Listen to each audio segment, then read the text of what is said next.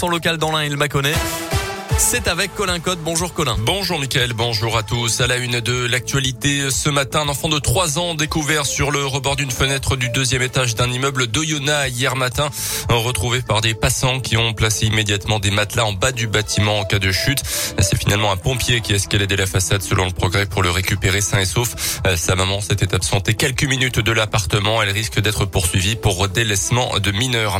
Le dossier du futur pont Jacques Chirac entre Montbelay et Pont-de-Vaux refait parler de lui entre entre l'un et la Saône-et-Loire.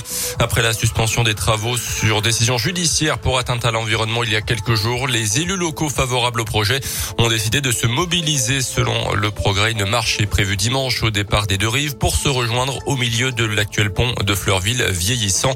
Les départements de l'Ain et de Saône-et-Loire se sont d'ailleurs pourvus en cassation dans cette affaire. Un choc entre un cycliste et une voiture hier vers 18h à Bourg-en-Bresse, avenue de Trévoux. Un choc sans gravité. La victime a quand même été légèrement blessée, transportée à l'hôpital. La baisse de la luminosité pourrait être en cause vu l'heure de l'accident. Les suites de l'accident de chasse près de Rennes samedi, l'automobiliste de 67 ans gravement touché au cou par un tir d'arme à feu est décédé des suites de ses blessures à l'hôpital selon le parquet. L'enquête ouverte au départ pour blessures involontaires lors d'une action de chasse est désormais menée pour homicide involontaire. Un chasseur de 70 ans a été mis en examen puis laissé libre sous contrôle judiciaire. C'est aujourd'hui que l'Assemblée nationale doit adopter le projet de loi vigilance sanitaire permettant la prolongation éventuelle du pass jusqu'à l'été prochain. Le Sénat a une nouvelle fois rejeté le texte hier mais les députés auront finalement le dernier mot. Hier, l'OMS s'est dit inquiète du rythme des contaminations en Europe en ce moment et redoute jusqu'à 500 000 morts supplémentaires d'ici le mois de février sur le continent.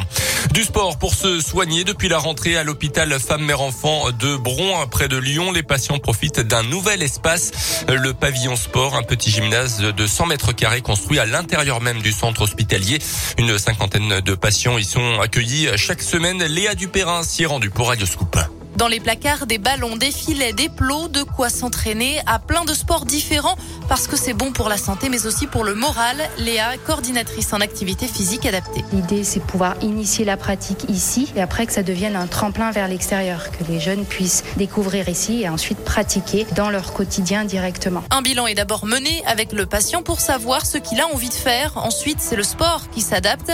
Azra, 10 ans, se déplace en fauteuil roulant. Elle a déjà une petite idée. J'aimerais bien faire le basket. J'aime bien lancer. Ça me permet de m'amuser aussi, apprendre des nouvelles choses pour faire euh, plein de trucs, pour pouvoir se sentir euh, comme tous les autres. Épilepsie, obésité, diabète, maladies neuromusculaires, toutes les spécialités de l'hôpital ont cet outil à leur disposition. La construction du pavillon a coûté un peu plus de 620 000 euros, dont une partie a été financée par la Fondation Hôpitaux de Paris, Hôpitaux de France. Les sports avec le foot et Lyon qualifié pour la phase finale de la Ligue Europa. Les Lyonnais l'ont emporté 3 buts à 0 contre les Tchèques du Sparta Prague pour la quatrième journée de la phase de groupe. Match nul entre Monaco et Eindhoven et Marseille et la Lazio Rome hier soir également. Le FBBP, lui, se déplace à Boulogne-sur-Mer avant-dernier de National ce soir.